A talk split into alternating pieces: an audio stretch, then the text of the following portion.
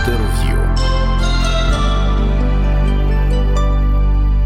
Всім привіт! Ви слухаєте українське онлайн радіо класичної музики Ісландія. Я його редактор Стас Невмежицький. Вмикайте нас у браузері або у мобільному додатку і насолоджуйтеся класичною музикою будь-де й будь-коли. Сьогодні ми говоримо, розмовляємо з українським диригентом Ярославом Шеметом. Ярослав Шемет рік тому став головним диригентом дефіс художнім керівником Сілецької філармонії у Катовіцях.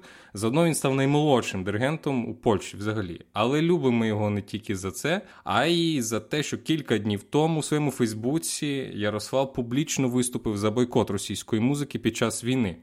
Е, зацитую. «Е, багато з вас питаються моєї позиції щодо виконання російської музики. Насамперед, я вважаю, що просто соромно вести такі дебати під час геноциду українського народу.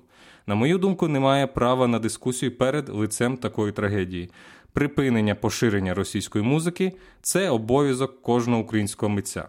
Кінець цитати. Привіт, Ярославе. Дякую тобі за позицію, е, за те, що ти висловився. Небагато з твоїх колег е, змогли так само чітко розставити все, на свої місця.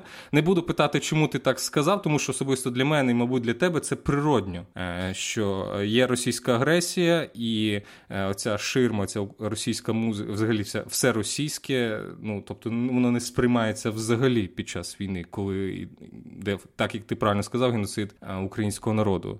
Е, я б хотів з тобою поговорити про те, можливо, ти знаєш, чому, наприклад, не всі твої колеги. Українські диригенти, які також працюють за кордоном, вони не можуть відмовитися від російської музики і далі продовжують її грати. Е, суспільний осуд вони отримали, але ти, як диригент, як людина, яка всередині професії із цієї індустрії, можливо, ти глибше можеш розповісти якісь механізми, чому ось так відбувається. Ну, по перше, Хочу почати з того, що немає що дякувати, тому що, як я писав в своєму пості, це об... мій обов'язок, це обов'язок кожного. І якщо бути щирим, то мене здивувало взагалі, чому ми про це маємо розмовляти, і, і чому взагалі такі дискусії з'являються десь там в суспільстві, в інтернеті, тому що як там я далі написав в пості, е, чомусь в Польщі ніхто взагалі не задавав собі питання під час Другої світової війни і після після неї, чому не можна бути грати Вагнера або Штрауса.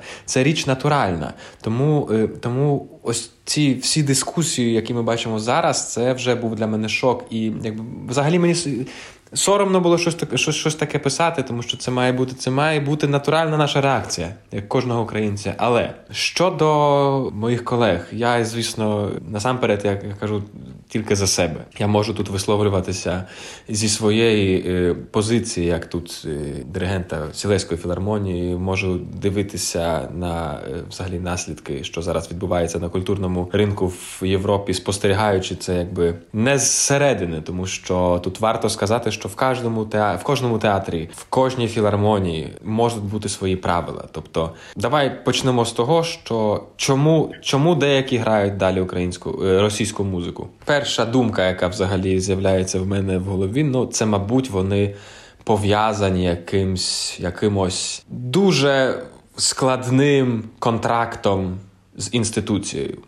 Тобто тут я якби я розмовляв з декотрими вокалістами, які або з декотрими е, інструменталістами, що десь там вони просто не мали не мали вибору. Декотрі європейські агенції поставили річ ясно, що якщо не будеш не заспіваєш того або не заграєш того іншого твору, то ми з тобою прощаємось. Тобто такі плітки були. І такі плітки надалі є. Ну, між нами кажучи, одна з найбільших агенцій мене і мою філармонію назвала расистами за те, що ми не хочемо співпрацювати з російськими артистами та виконувати російську музику. Я думаю, що ти ти знаєш ці всі аргументи, що а що з Шостаковичем, а що з Прокоф'євом, а що вам зробили російські артисти, які там не знаю 40-50 років живуть е, в Європі, ецетера, ецетера. Але я думаю, що ми всі розуміємо, що під час війни якби немає сірого, є тільки чорне і біле, і це і це, це дуже дуже важливо було усвідомлювати, і це дуже було важливо десь там говорити. Знову в Польщі немає з цим взагалі проблеми я не знаю, якщо звісно, мені здається, що кожна філармонія зараз відмінила російський репертуар в себе. Мені здається, що кожен театр навіть Якщо була запланована продукція, ми знаємо, що таке оперна продукція. Так е, дивись, в Варшаві злетів Борис Годунов, на який мені здається вже були закуплені декорації, вже була препідготовка якась зроблена. В Бидгощі відмінили Онєгіна, і також вже були солісти. Вже кастинг був зроблений. Вже режисер з диригентом все своє зробили перед підготовкою, тобто перед перед е, суто репетиційним процесом. Ось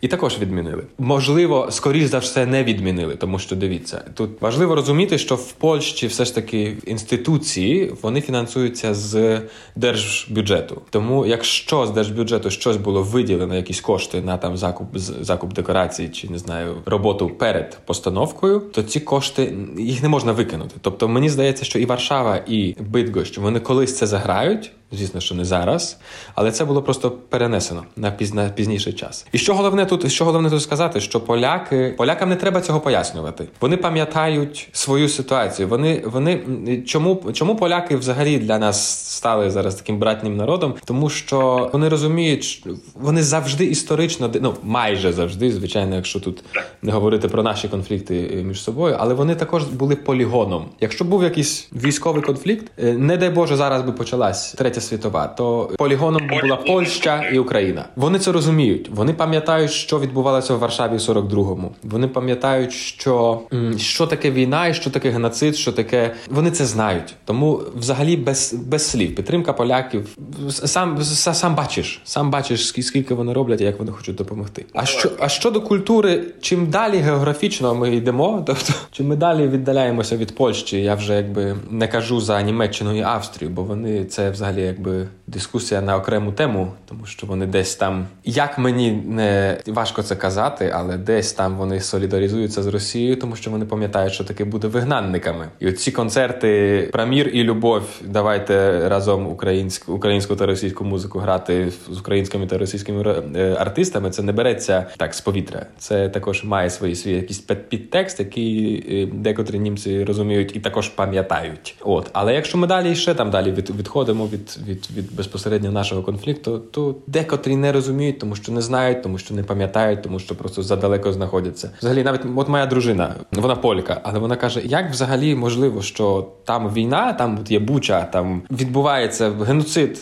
нації. А в Голівуді вони вони цей вручення Оскарів посміхаються. Оці суконки, е, вони фотографуються, вони позують. От поляку це зрозуміти складно, як таке може бути. А американці навіть не знають, де Україна, мабуть, в більшості в 50%, в 50% своїх. Ну, ну так, переважно якраз американці, те, що читаю там їхній музичний істеблішмент, вони виправдовують. І якраз те, що ти говориш, називають фашистами тих, хто відмовляється від російської музики. Це йде якраз від Америки. Критики, ось подивіться у нас тут грають Прокоф'єва Шостаковича, і нічого страшного. Ну і починають виправдовувати це все великими текстами, історію про їхнє там зведенне життя, начебто зведенне життя е, Шостаковича і Прокоф'єва, бідних нещасних, коли навколо всіх розстрілювали, а вони жили. Ну вони були живі. От ну, це інше. Ну і тут ми зближуємося до такого, до як кажуть поляки, седна, до е, якби середини нашої мети розмови. Чому ще декотрі?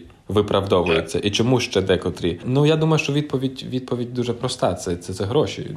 Якби і тут Ну знову ж таки, давай подумаємо, яка різниця є. Ось Польща, поляки, польські організації, оперні театри. Вони ну тобто теж втрачають гроші. Всі втрачають гроші від відміни російської музики. Так само, але ну тут вже знову ж моральна компонента грає роль. Ну так само і інші організації можуть переграти це все, так само відкласти і все інше. Тобто, це або відсутність емпатії, чи це велика підв'язка під російські гроші, які роками вливалися в їхню культуру, або безпосередньо наприклад якщо брати якісь агенції, не знаю, або якісь інституції. Ну тобто, ну ми ж знаємо, скільки там скільки агентів є росіян. Тобто вони вони просто втрачають гроші, вони не мають з чого жити. Ну якби це.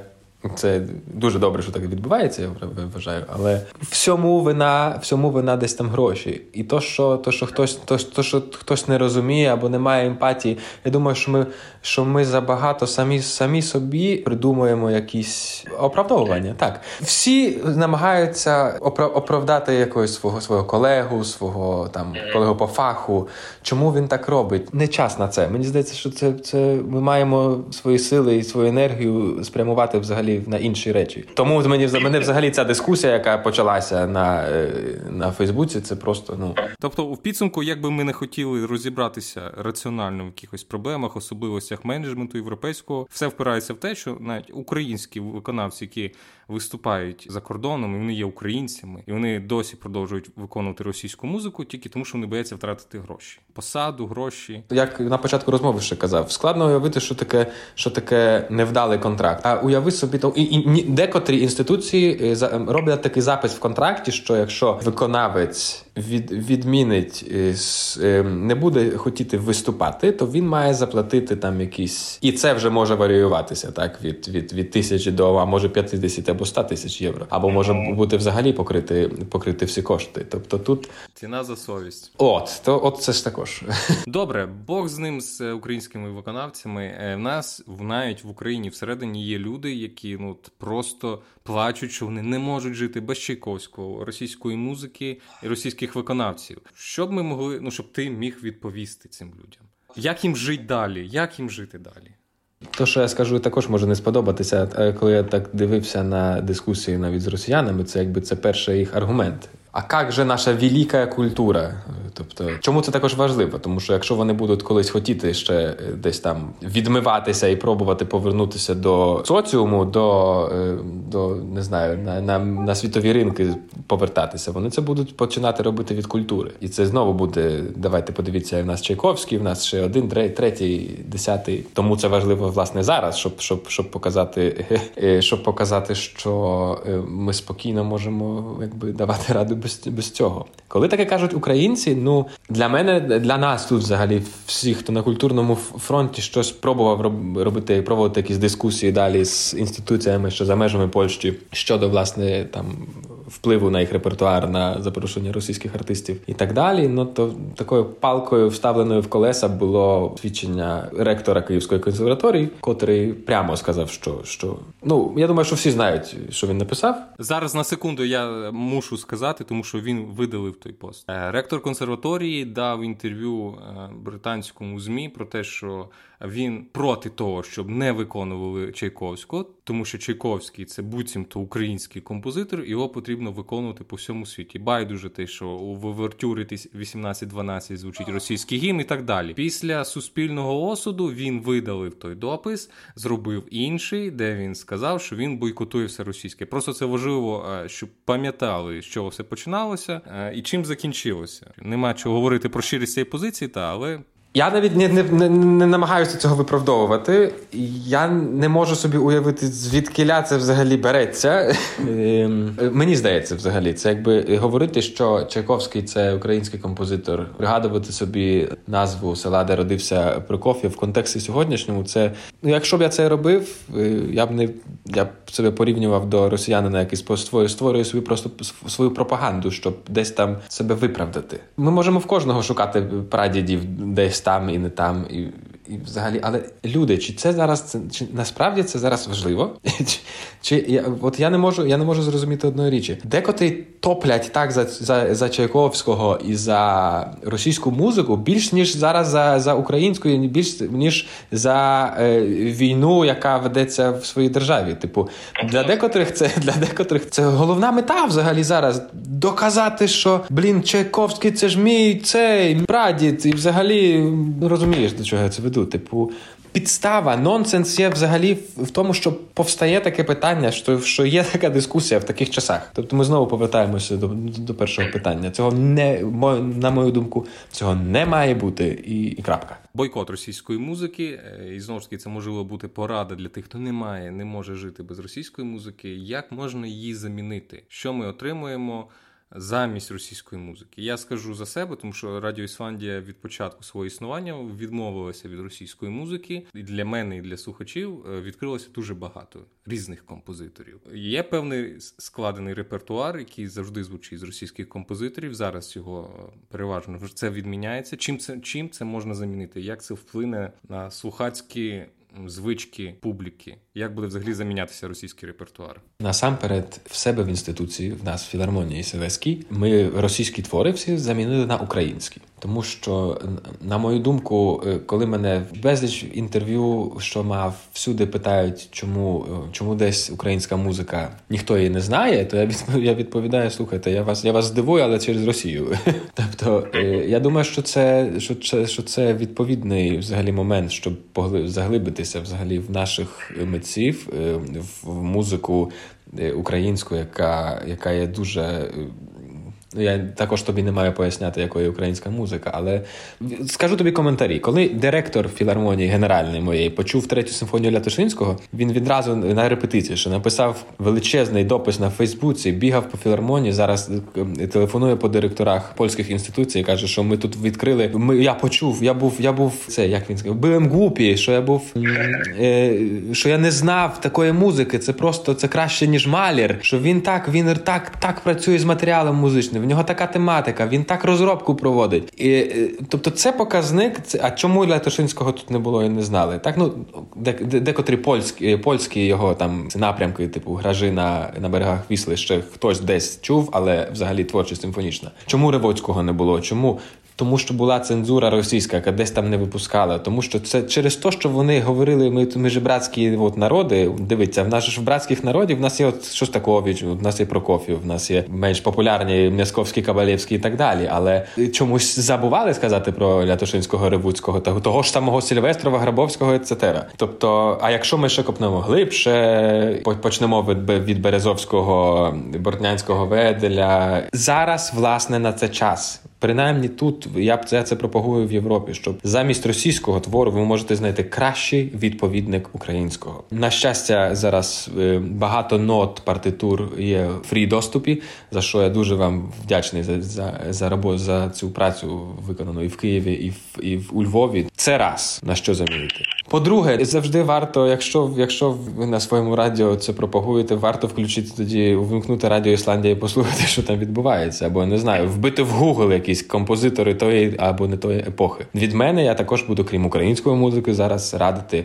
польську, польську-українську музику. Е, Шимановський народився в Тимошівці, так в Тимошувці під Києвом, Кілар, Львів, Ліпінський 40 років працював у Львівській опері, тобто Карлович, безліч композиторів. Дійсно, як це як це до чого порівняти ці ці російські твори і їх популярність? Я я не хочу казати, що вони погані, що що е, я сам не люб не, не, не любив грати симфонію Чайковського, е, будь-то Шостаковича чи когось, якби. Це велик. Вони зробили свій вклад, але але не, не час про це зараз говорити. А взагалі, якщо в загальному вибачте, тебе переб'ю, є цей міф, який Росія роками, десятиріччями, сторіччями вона вбивала про могутність російської культури, зокрема, могутність російської винятковість російської музики. Так, оце ж я ж я ж я ж десь там до до цього йшов, щоб щоб це це як це як феномен феномен клікбейту. Тобто ми знаємо, як це працює, і десь там в проблематиці цього явища ми можемо е, ми можемо побачити власне таку теорію клікбейту. Тобто, це якось швидко швидко хвитається і швидко швидко чіпляє. Я не знаю, як це як поверхневе. Поверхневе його хочеться подивити як фастфуд. Просто для мене це те, що ну зараз вже всім зрозуміло, що російська музика загалом це фейк. Просто оце велика російська музика це фейк. я це зрозумів. Ну я можу помилятись зараз, там може десь глобально. Я дуже узагальнюю грубо, але там, коли ми з Ісландією почали працювати, коли не було російської музики. Відповідно, відкриваються якісь зовсім інші композитори. Ти починаєш вслухатися в Брукнера, ну не кажучи про українську музику. Ти знаходиш е, такого симфоніста, як там е, Ганс Рот. Е, відкривається барокова музика, яку просто неможливо всю переслухати. Вже третій рік іде нашого існування. Її ще є, яку я не чув. Ем, Сен Санса переслухати. Чудовий композитор. Чому його так не грають? Стільки всього. Ну і так далі. Французька школа, німецька школа. І наслухавшись цього всього, і жодного разу я особисто і жодного разу разу нам слухачі не сказали, що а де ж Рахманінов? А включіть нам е, музичний момент. А я так засумував за шостою симфонією. Ні, просто цього не було, і ніхто про це не згадував. Всі слухали чудову європейську музику, барокову, українську, сучасну. Але ми знаємо, що це що це, що це також працює так, що е, більшість людей хоче слухати те, що вони знають. Вони йдуть на концерт на 185-й е, раз на е, п'яту Бетховена, тому що Бетховена, тому що вони це знають. Цей мотив. Другий концерт Рахманінова. Всі е, більшість меломанів може на пам'ять заспівати. Тобто, це це є власне цей фактор, що ми хочемо слухати, то, то що ми знаємо, то що ми десь там вже чули. Да, але бач, ми з тобою назвали два твори, а ми можемо в Бетховена десяток таких назвати. В тому то ще і така проблема є.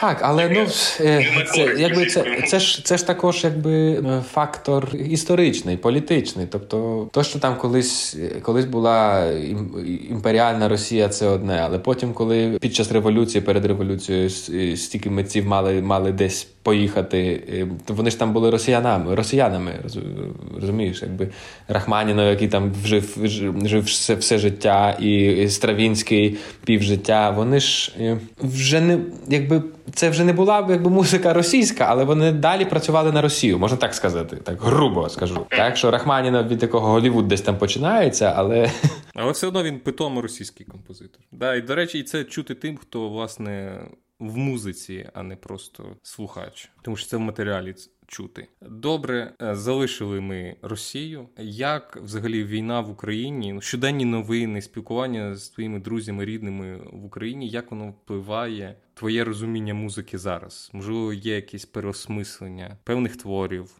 Я навіть не мав якби часу і не мав знову совісті е, взагалі якось думати про якісь емоції, що там в мене. Тільки якби весь час. Я думаю, що всі пройшли через що я тут, а там, а що там, а рідні і так далі.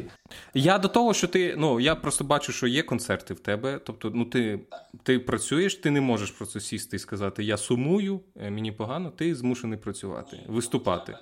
Так. Ні, тому що я працюю на тому, що зараз з кожного концерту я працюю, працюю, е, намагаюся працювати для для допомоги Україні. Тобто, від від, від, від часу, коли почалася війна, не було не було часу і сил на сльози або на от ти кажеш сумувати і сидіти, нічого не робити. Ні, це відразу ми відразу почали реагувати. Ми відразу почали планувати концерти, е, допомагати біженцям, допомагати нашим музикантам тут і там. Я не знаю, я, я минулого тижня там за 6 днів заграв 5 концертів разом, десь 200 тисяч злотих заробив. Ми, ну, разом з оркестрами заробили і відправили в Україну. Тобто, це ця от культурна війна, про яку десь там йдеться, в мене виглядає власне так. Тобто, це робити е, свої засоби, які, які я зараз маю, зі своєю позицією, яку я зараз маю. А відомо, що людина, музикант, який, який ем, є вже на на, на певній позиції. Він перестає бути просто музикантом, а він починає бути